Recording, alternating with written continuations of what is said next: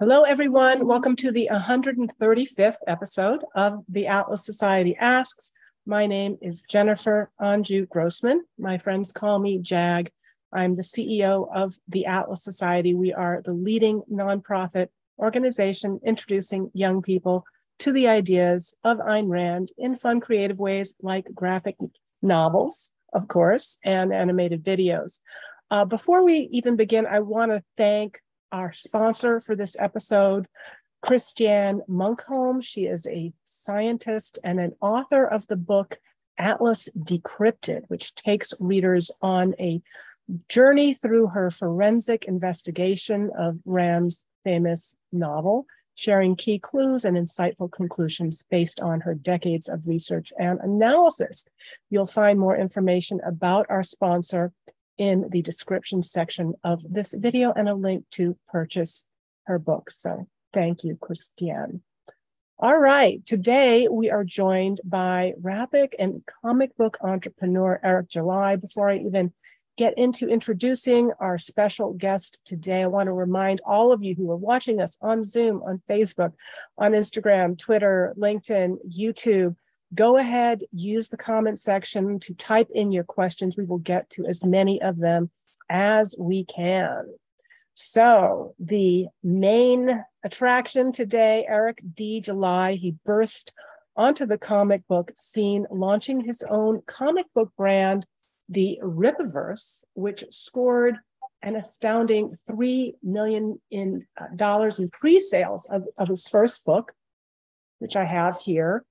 Uh, the book introduces an African American hero fighting for truth, justice, and freedom. Eric is also a rapper and popular YouTube creator uh, who co founded Being Libertar Libertarian uh, to build community of liberty minded people on a mission to spread liberty, speak out against nonsense, and work towards a more free and prosperous society. I love that mission. Eric, thank you for joining us. Thank you guys so much for uh, certainly having me here. I'm happy to be here. So, uh, we love to start with our guests' origin stories, and you have a particularly interesting one. I understand you've um, had some real challenges, including getting swept up early in life and in gangs and even uh, being shot. Can you talk a lo- little bit about uh, growing up, some of what happened, and how you got away from from that lifestyle? Yeah, um, it was. Uh, I mean, it was so standard. It's crazy to look back at it now. Um, the way that I kind of grew up and how kind of standard it was that even to this day, it's kind of mind boggling that, you know, that was a thing that me of all people were, were certainly in. But to your point, yeah, I was a knucklehead uh, growing up. Uh, certainly, you know, one of those young, you know, folk that was not just necessarily terrorizing like their own communities, but you know, I was more so I wouldn't like drugs or anything it like that I was into. It was more of just you know getting into it with rival cliques uh, and whatnot, and it was such a silly thing to kind of be doing. Certainly in my latter half of my high school days, but you know that stuff started to impact you know people around you. You know, um, and that's when I kind of the, the wake up call for me. It's one thing for myself to get threatened at school or someone to try to jump me at, at at school, but you know when you get people caught in the crosshairs, kind of there or crossfire. Uh, I mean, both liter- literally and metaphorically speaking, it's one of those things that became kind of a wake up call for me.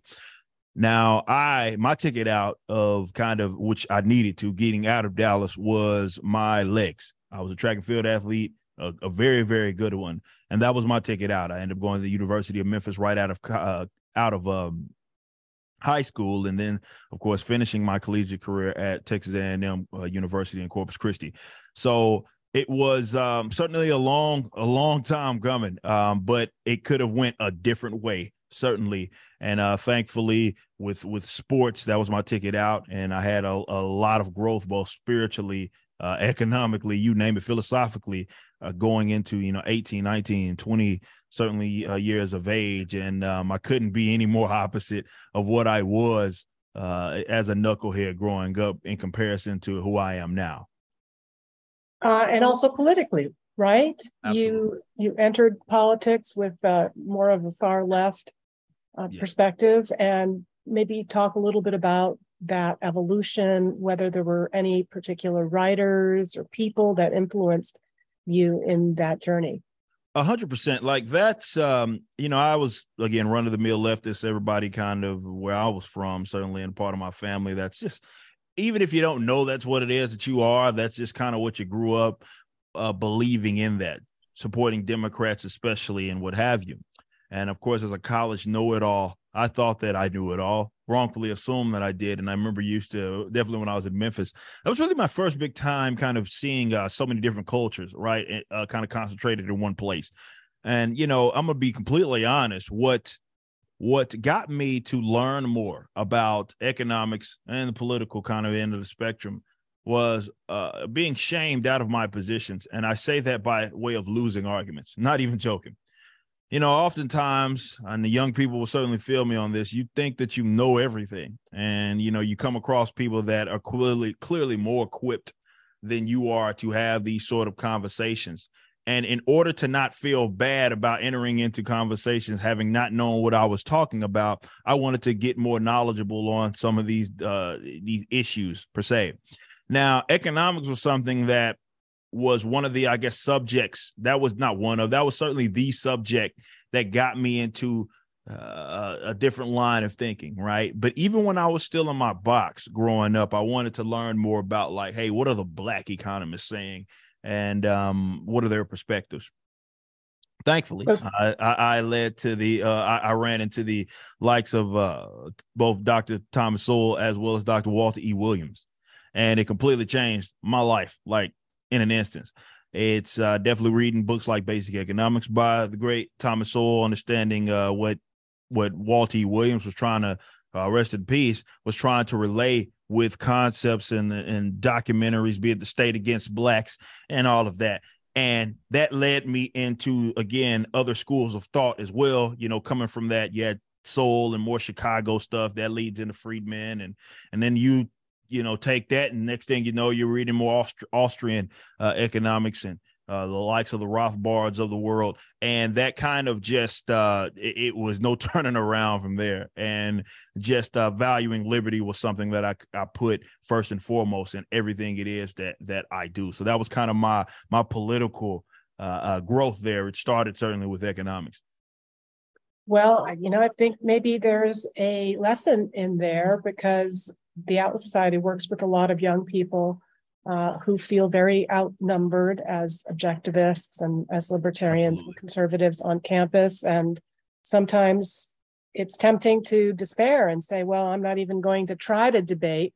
But hey, somebody debated with you. I don't know if it was a fellow student or a teacher, and uh, got you started on a path to become uh, one of the most successful um, libertarian graphic novel uh, artists, comic book artists, and uh, the the number of people that you're you are influencing with your artistic uh, oeuvre is uh, is going to be even uh, more exponential. So don't give up. I guess that's that would be the message.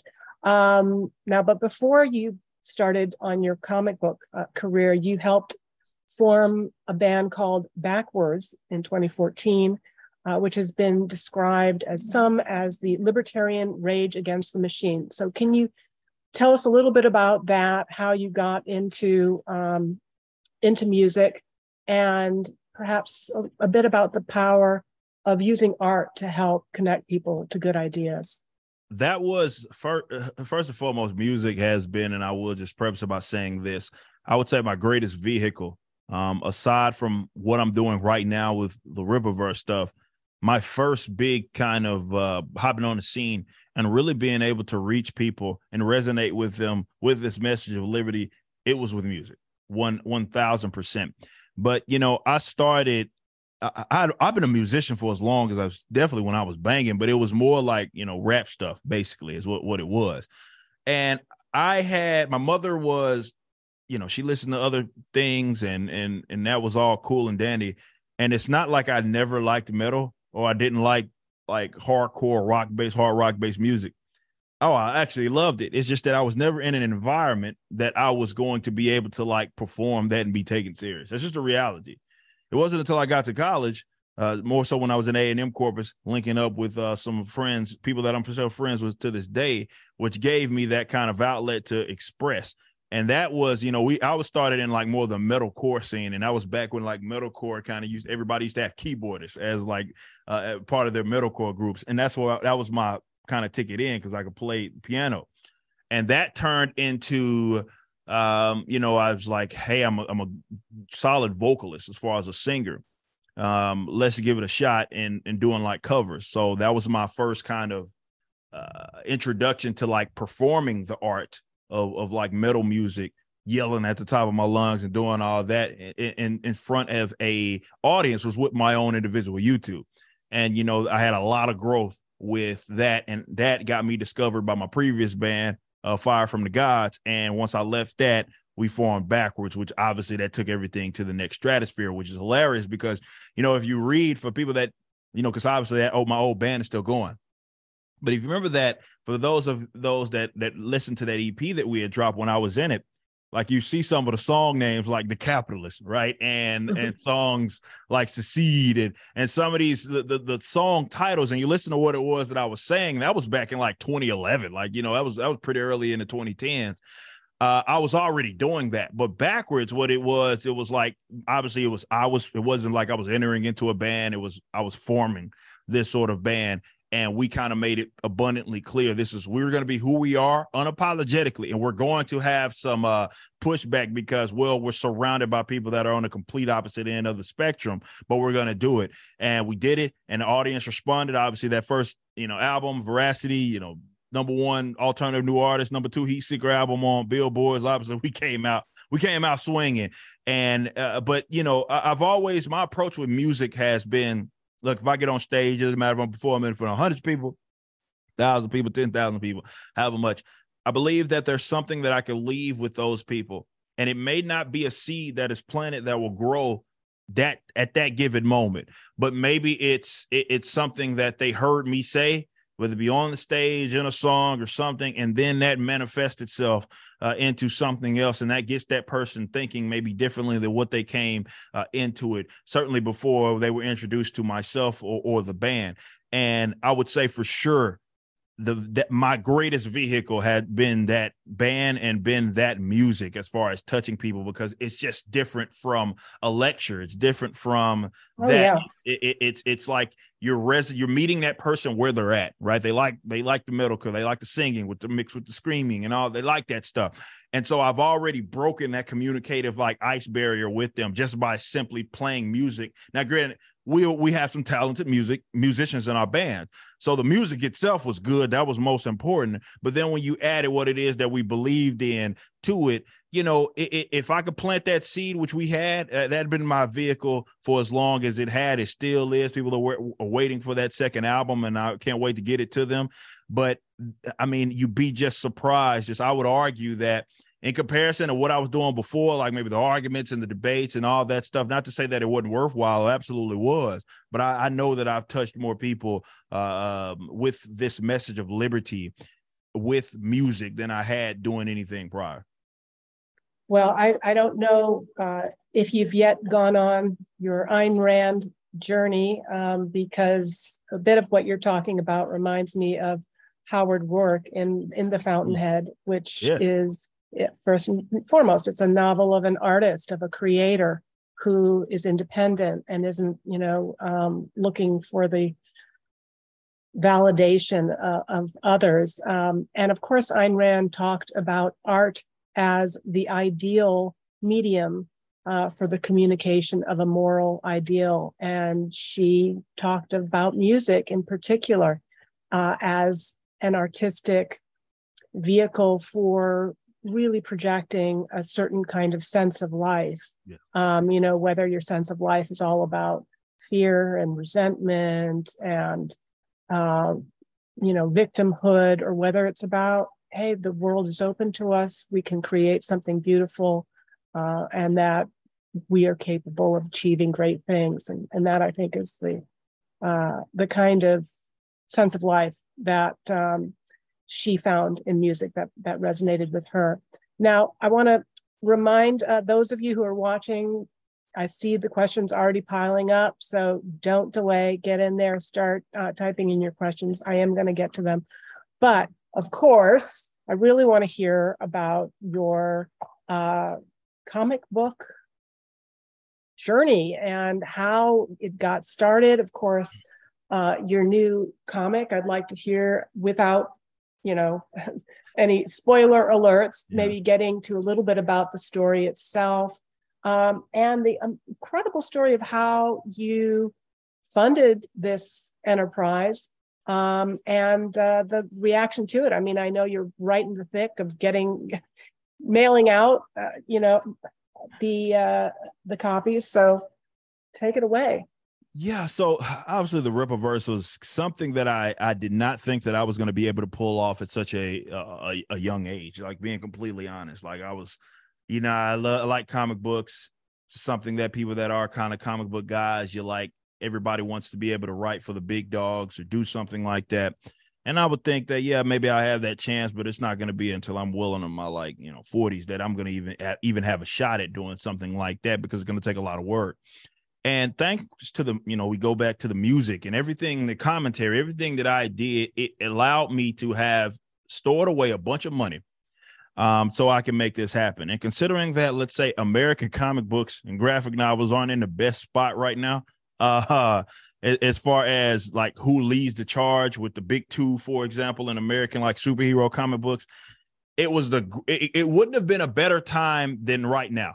Just period. It, it would not have been a better time. I had to get out there and go do that um and and make sure that I did it the right way. And I launched the Rippaverse. I funded it, you know, put in like a couple hundred thousand dollars of my own money and getting uh, the great Cliff Richards and Gabe Eltaeb to do the artwork uh, that are part of it. And they, I mean, we just, I wrote everything. So, you know, it's not only the company that I launched, but I did write the actual book. And those guys are industry veterans. They had done work for DC and Marvel and those guys were incredible. And to work with them and to be able to make that happen. Now, yeah, I expected to see some level of success, but no, I did not expect to make $3.7 million. Uh, that was never the expectation. Uh, it just goes to show that the demand was certainly there. And uh, ISOM itself is kind of this brainchild here because I had had this big universe Bible that I was building up. I did all this, and he was one of the first character, actually the first character that it is that I created. And his design is purposely the way that it is. It's more simple. It's more uh, uh, sleek, and it you can at least identify it if you are like an old school guy, like comic guy. But it has that level of originality that can introduce people that maybe are just wanting to get into this sort of stuff. So I saw the story itself. It, it, we had a it was difficult because it wasn't just about launching him and the character. It was about launching the entire universe, right? Because that's one of our my main talking points. If you read the Rippaverse Code of Ethics, and that you know the whole continuity and this expansive universe. So I wasn't just launching him; I had to launch this universe. So I had to introduce other cool characters as well, and I think we found the happy medium. But it's about, of course, Isom, uh, the character of Avery Sealman, who lives out on his own ranch. He used to be an actual superhero, of course, by the name of Isom. And what he had ended up doing, uh, there was a, a, tragic event that we will be, of course, expanding on later that caused him to kind of hang it up. He didn't want to do that. He lives in his own ranch now, uh, doing this kind of self sufficient kind of life uh, of his. But they have a, a, a mutual kind of, let's say, family friend who goes uh, missing that of course the sister of avery wants him to go check it out because the last that sh- of her whereabouts was uh, with in connection to one of uh, avery's old old friends from back in the day so that kind of sends him on this journey of running into so many different issues, running into other characters because he's having to go back into this city. So it's one of those things that if you want to get into a new like comic book universe well the creator of it doesn't hate you. Uh, i think the Rippaverse and isom number one is a great starting point.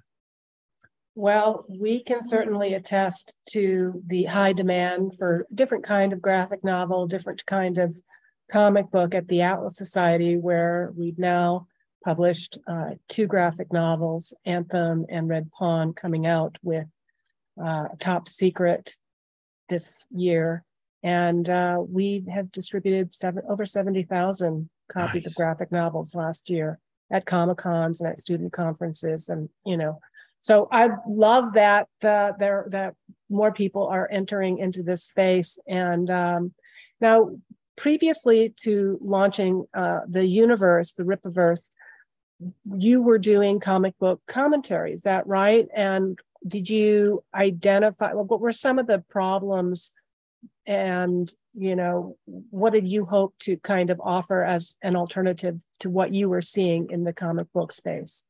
Yeah i mean i was a commentator and i was man i mean talking about having a pull list reading all of these books every day uh, or uh, every day doing content on this on my channel and having a long extensive pull list. This was something that was massive. And i, I everybody saw the problem going into like the mid 2010s where you had people that were writing these books that didn't seem to care about the characters at all. They had their own individual personal like leftist agendas that didn't really seem to fit in the eyes of uh uh like not even fitting the characters. Was less about well politics and comics. It was less about that and more there was zero balance.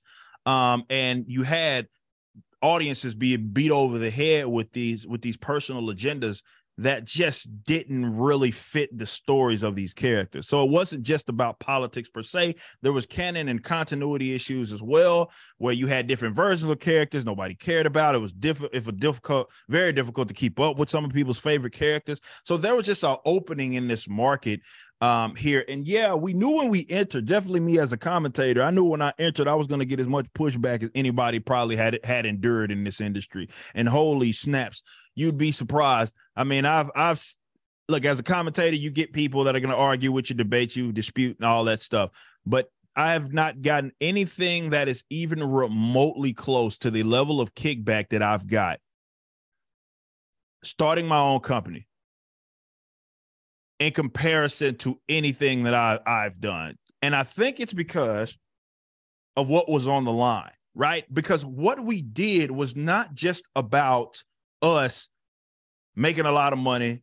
It was also we weren't going through what they deemed as the proper channels, right? So this is a completely for people that don't know, this is a completely independent project. So not only do we publish our own work, we distribute it, right? And and for those that don't know, you had companies like Diamond, for example, who basically distributes yep. everybody's stuff. That kind of changed after 2020. Right.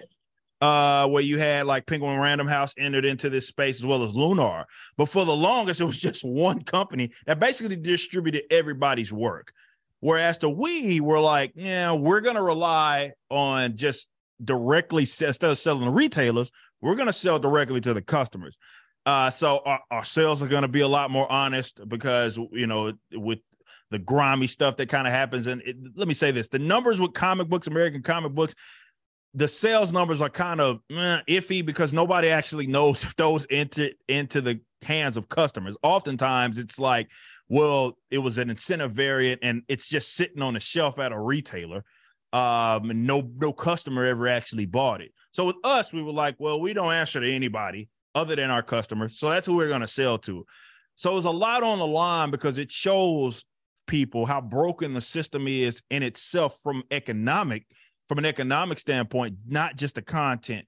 And because i'm one of they deem folks like myself as one of the enemies well you're going to get a lot of pushback doing what it is that that we are doing. So that's kind of what it was.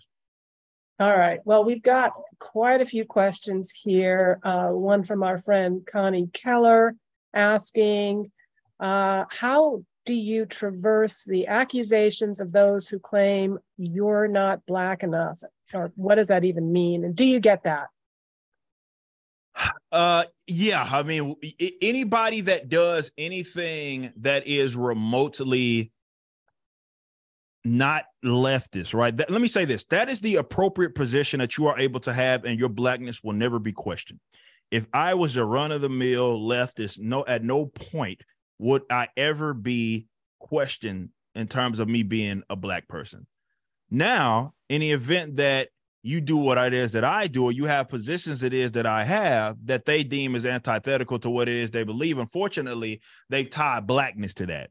So yeah, you're gonna get weirdos that call you out of your name, right? They're gonna basically associate your name with things that mean lesser than lesser than black. You're a lesser than black black person. Um, because unfortunately to them, leftism, I guess, is what it means to be black. And mm-hmm. anything outside of that is a problem. It's not anything that bothers me to like a, a the degree that I, I could see um, you, you look, man, when you enter in a, any industry like this and you see a level of success, you have to expect that there's going to be people that work overtime to try to get you off of your game.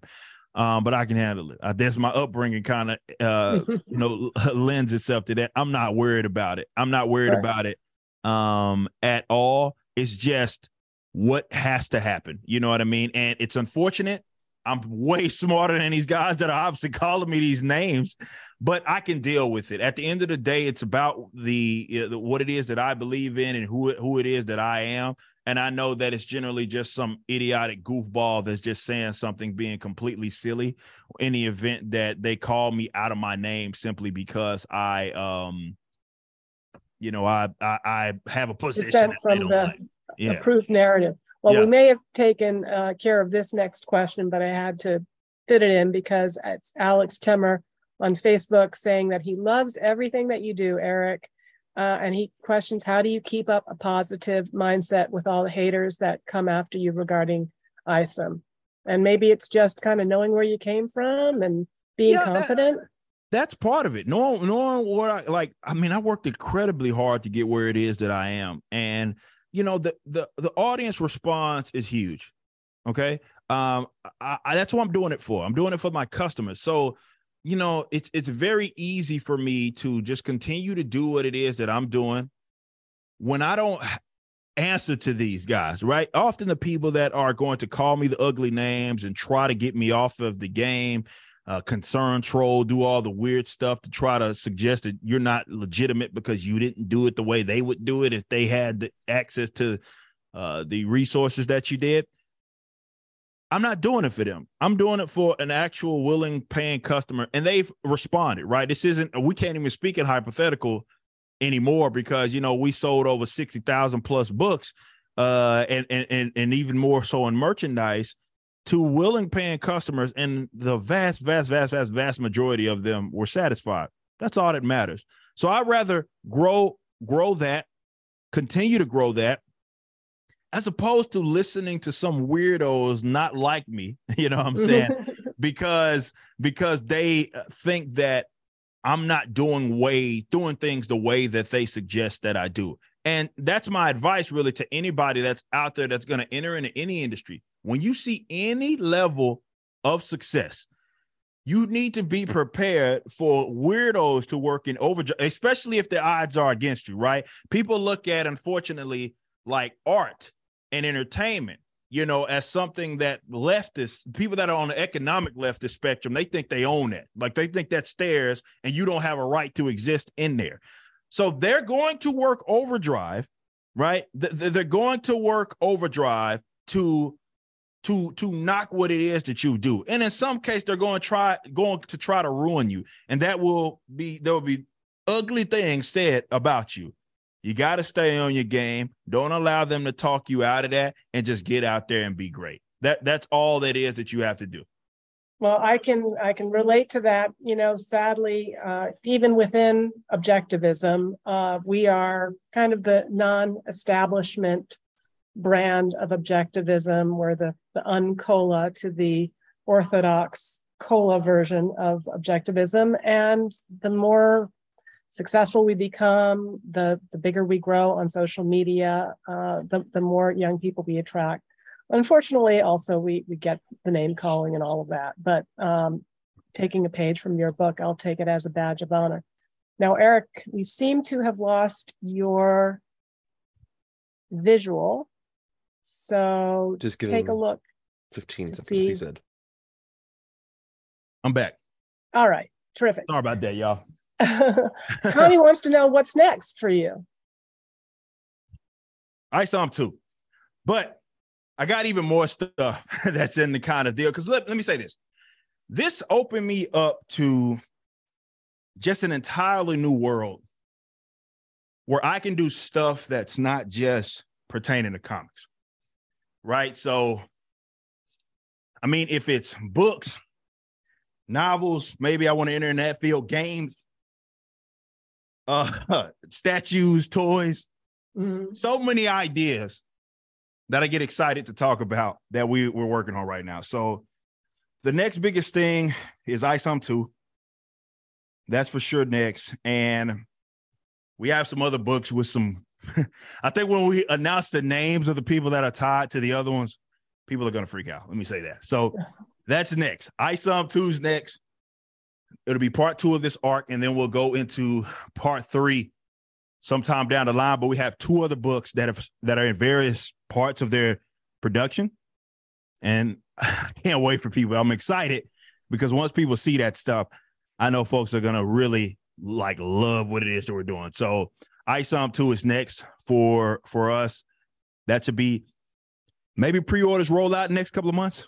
It's hard to say. Don't know, but I, I, I'm excited. I'm stoked. Well, we can tell that from all of these questions that a lot of your fans are uh, super stoked as well. Awesome. My Modern Galt on joining us on Instagram says, Eric, I don't know if everyone here knows about the counterculture growing against woke media. So can you talk about this a bit? And he says, P.S. Love when you join Friday Night Tights. Oh, awesome.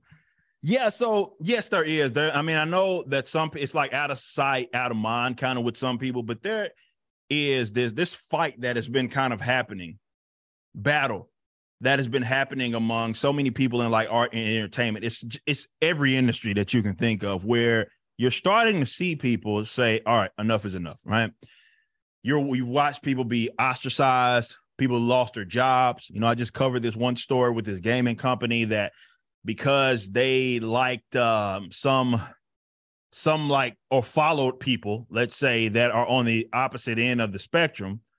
They uh they it was a snitch campaign that was essentially ran on this young lady and she lost her job because of it with the gaming company people are starting to say enough is enough, and it's a big battle happening in in uh in like the, where there, there is this kind of new kind of counterculture uh movement that a lot of independent creators are giving it a shot and not just giving it a shot seeing a lot of success right so it, it's it's and it runs deep and it's awesome to see right to see that growth and to see so many people start to see success in comic books for example is awesome. But I think we're on the brink of like this cultural kind of renaissance. Just, yeah, I, I, I really I really do believe that because the market is as thirsty as it's ever been. And people are now more willing to try out new things than they have been in the past because of that.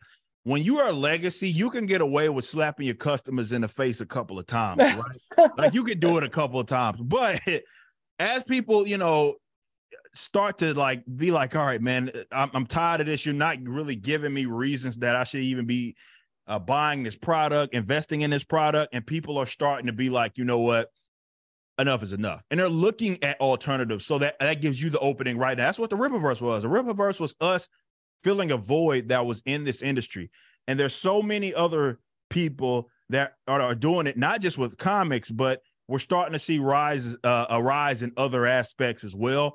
And I, I think that we're going to see more in years years to come. And who knows? Look, I talk about parallel a parallel economy all the time. It may look different, man. Uh, entertainment may look completely different than what it is now, but there's so many different problems that I think are being corrected because of it.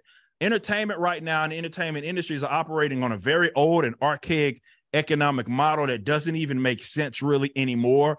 You know, even like the aspect of like crowdfunding changed the game completely now where people aren't having to depend on like massive publishers to even get their get their workout anymore. That's not even that's a thing of the past for some people. So it's just so many opportunities that just it wasn't there and you're starting to see a, a growing like kind of counterculture of of of not just customers but creatives that are saying, you know what, I'm gonna give the customers what it is they want, and it's very exciting to see. All right, on Instagram, the Armstrong asks, when, where do you think that people need to push back the most against woke culture?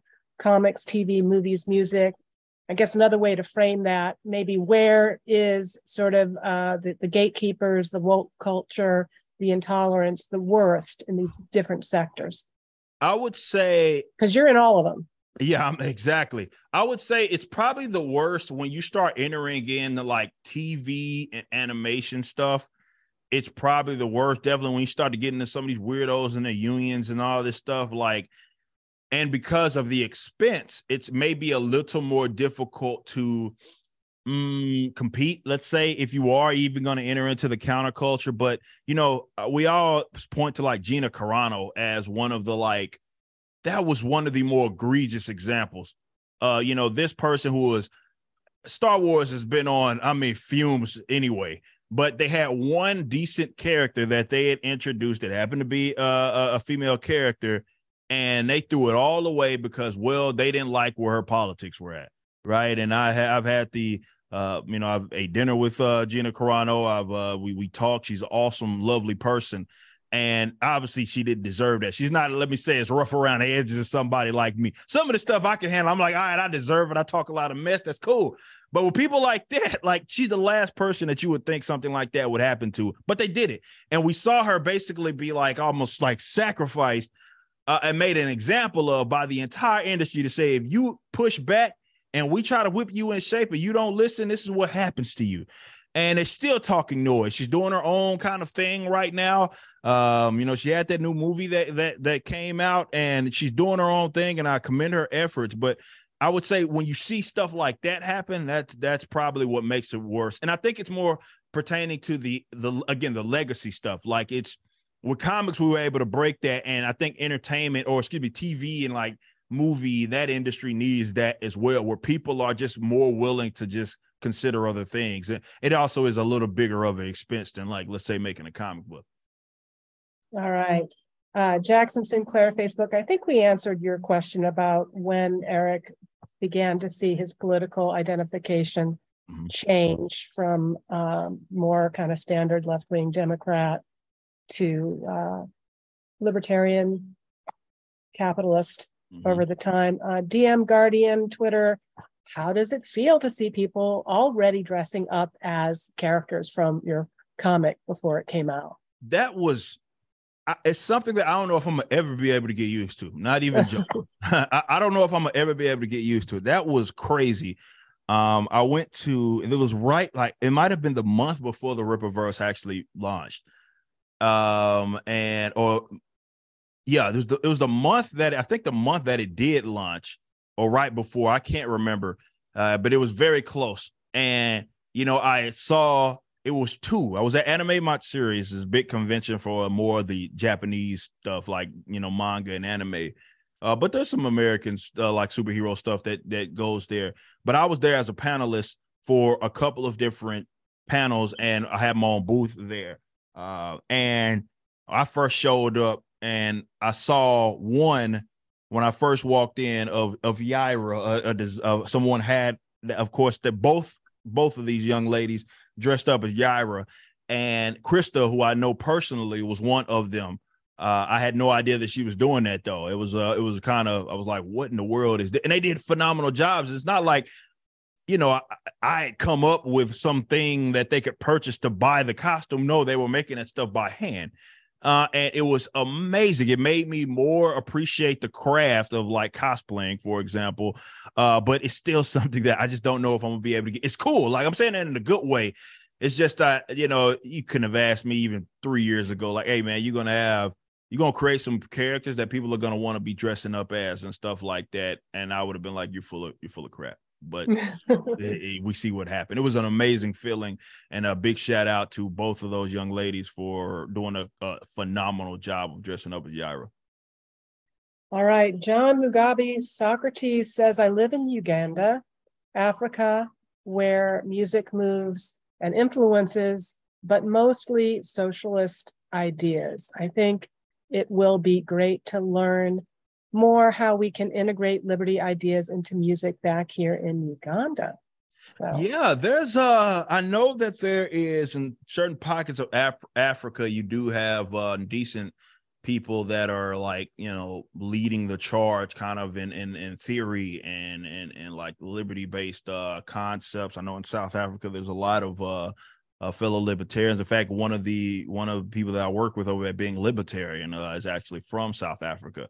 Um, but yeah, it's um, it, it's it's it's look. Sometimes we're in America, and we can we we sometimes lose sight of the fact that a lot of the issues that we're dealing with even here uh, other countries other continents are dealing with the with the same problem you know what i mean and they're just as it's, it's often worse you know but people that are trying to lead the charge in that change are first of all you're brave and bold people but you're as necessary as we are here you are there. Um, so i certainly would encourage you to if that is your vehicle music.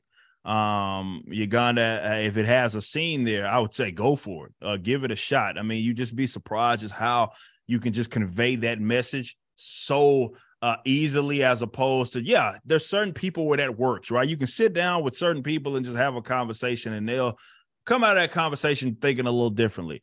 But it's just different with some people with you give them the music and they can bob their head to it and and, and listen to it that way I mean, it's just like I said earlier, it's just a communicative vice barrier. So if there are people out there in Uganda doing their thing, or in Africa doing their thing, other pockets of Africa doing their thing, I, I I love to see it, and I would love to put put even even a spotlight on it if people are able to use that as their uh, vehicle for spreading liberty. Awesome. Well, yeah, you know, we are discovering that the animated videos, the Draw My Life videos that we do at the Atlas Society, on average, they get about a million views in uh, the U.S we started to do foreign translations and adaptations. And a video that will get a million views here gets 7 million, 8 million views in the Middle East, with a huge proportion of those views coming from North Africa. Mm. So sometimes you just got to experiment and put it out there, and you'll be surprised uh, what is coming back and where that that leads. So excited to see that we've got people from all over the world watching us today. We're also going to keep putting that link to uh, to buy ISOM and pre-order ISOM book two, so uh, we can we can keep this going. Uh, John Keel, no question, he just wants to say Rand said, as I said earlier, art is the indispensable medium for the communication of a moral ideal. Thanks to Eric for getting this done. Shout out. All right. Uh, Zach 157 on Instagram asks, was there any fear in the costs you paid up front? You know, because you took a lot of risks. Oh, baby. Uh, yeah. Um, yeah. I mean, it, it was a it was a, a, risk. I mean, that is putting it lightly. Um, I saved it, make no mistake. And it was one of those things where, man, I put up every time I was spending money, I was like, golly, man, this is racking up there. You know, I saved it, but you know, it is going up there. And it could have went the other way. I mean, think about it. For most businesses, that's how it that's exactly how it goes. Right. You know, yeah. you, you, most small businesses don't succeed. Yeah, exactly. So it's it's it could have just, you know, got burned. Well, I wouldn't say put on fire, but I could have lost it. I could have lost it. But you know, I think that's a testament to the the industry, the the the market in itself and certainly to this wonderful team that we have over at Rippaverse uh, Publishing that just put out a project that people absolutely wanted, as well as the, you know, a big part of our our, our thing was the word of mouth. You know what I mean? That was a that was a massive part of our. our we didn't spend I didn't spend a dime on marketing, so that was what it was. It was on the backs of people out there making videos, just regular people. You know, maybe they have big channels, maybe they have small ones. Of course, the people that you know, someone brought up Friday Night Tights earlier. Of course, show big shows like that. Those guys are big time supporters of ourselves, but there are also people that just had small, smaller channels that you know we kind of got a little fandom that was getting started. Like, you know, that's what it's about, and it's it's also we have to give a big thanks to those guys for making something like this happen because it could not have been obviously happened without you guys. I thank the customers so much, but it could have went another way. Thankfully, it didn't. But man, it was one. It was I won't say nerve wracking. Maybe that's not the proper term. But again, as I was getting up there in the hundreds of thousands, I'm like, golly, man, every every payment started to hurt, like every every one of it. But I believed in this, and uh, again, thanks to the customers for catching me. Did you have people around you that believed in you too, or did you also have people that said, you know, this is crazy, you're going to fail? Well, I mean, obviously, my haters told me that it would never come out. You know what I mean? And, and in fact, I remember it was a little bit of both. We had, of course, a lot of supporters that were already baked into my audience uh, that were very stoked for this to happen. Um, and I this isn't like my first creative project. You know, I am I've been a musician, I've been a writer, ghostwriter for over the years. So I built a rapport with my audience, and I've never failed them in anything that I that I've done. I've delivered on it. That obviously uh, helps so much. But I remember just in keeping it independent, there were even people that were on my like our our general side of it, not not enemies, right? That were like, okay, you shouldn't have done it this way, right? Like as in paying all that money to let's say have this big book why did you have more of like the oh the 20 page with 15 pay, uh, pages of ads like the big two? Why didn't you do it like that? Why'd you do it like this? Is what they would what what they would say. And even for example we hosted the entire thing on our own website you know? The entire thing was on our own website. I didn't go through other uh, like another company as hosting that. So that was you know a lot of money went to the website building and people insisted that that was a bad investment to do it. And like for example even in the even though we technically didn't crowd fund per se because we took the vision of what one looked like a lot of folks suggested why don't you just use kickstarter or indiegogo right? And now i think after making 3.7 million i made the right decision because they get like a decent percentage of of those. That's money that i could be using to reinvest now, if I'd have went through Indiegogo and made, let's say, 3.7 million, where they would have had their percentage of money that I just wouldn't have got back. Um, so it was um it was it was some um people the haters did what they did, but even with some of the people that were not haters, you know what I mean, uh, and maybe they even meant meant good, they they thought what we were doing was risky and we should should have maybe went a different route. Now you talk about the music and the primary responsibility to create something that people enjoy, that gets them moving, that gets them smiling, gets gets them thinking. Uh, and then also, of course, with this product, just something that's a quality product, something that looks beautiful, something that gets delivered, something that has an exciting kind of page turning story. Um, but like even Ayn Rand, you know, she did that with the Fountainhead and Atlas Shrugged. Those mm-hmm. are books you, you can't quite put down, but they did have themes. And uh, The Fountainhead is about the ideal man, a creator, artistic uh, creator who won't compromise his vision uh, for anybody, including for the, the sake of the woman he loves. So it's really about integrity, artistic integrity, uh, and pursuit of excellence versus mediocrity, independence. Atlas Shrugged uh, also then taking that and projecting it on an even more sort of social and political scale in terms of capitalism, talking about envy, um, and about creative people not um, allowing themselves to be sacrificed to others or guilted into feeling bad about their accomplishments. So, with that said, you know, uh, can you point to any of the themes that you were either consciously, unconsciously, or even in retrospect working with in in uh Isom? Yeah, like so with with the character of Avery Silverman, obviously who is the main character, it's it, there's a lot of influence, obviously, with my own kind of uh what I picked up over the years and and and of different like cultures, right? Like I'm not it's not a self-insert, right? So I don't live on my own uh ranch or anything. I'm thinking maybe it'd be cool, but that's not anything that it is that I that I do.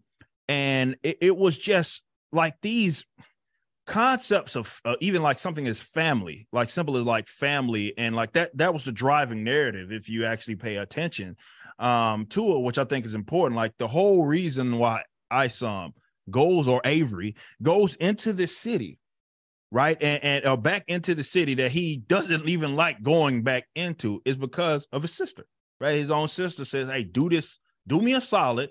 And he does it. And you see with that, the own conflicts that he has, just like a regular uh, a human being would have in terms of he has his own pride that he has to deal with, uh, you know, in the main villain, like with Darren Fontano in the book, and he has his own pride, you know, that he's dealing with there. So my whole point was I was trying to have that level of relatability with an individual character that pretty much any walk of life, if you value things that I I deem as universal truths, you could get something from it. I hate that with comic books we do this whole not us, but you know, this new representation thing where everybody feels like the only way that you can like a character is if they have the same skin tone or gender as you, which is stupid.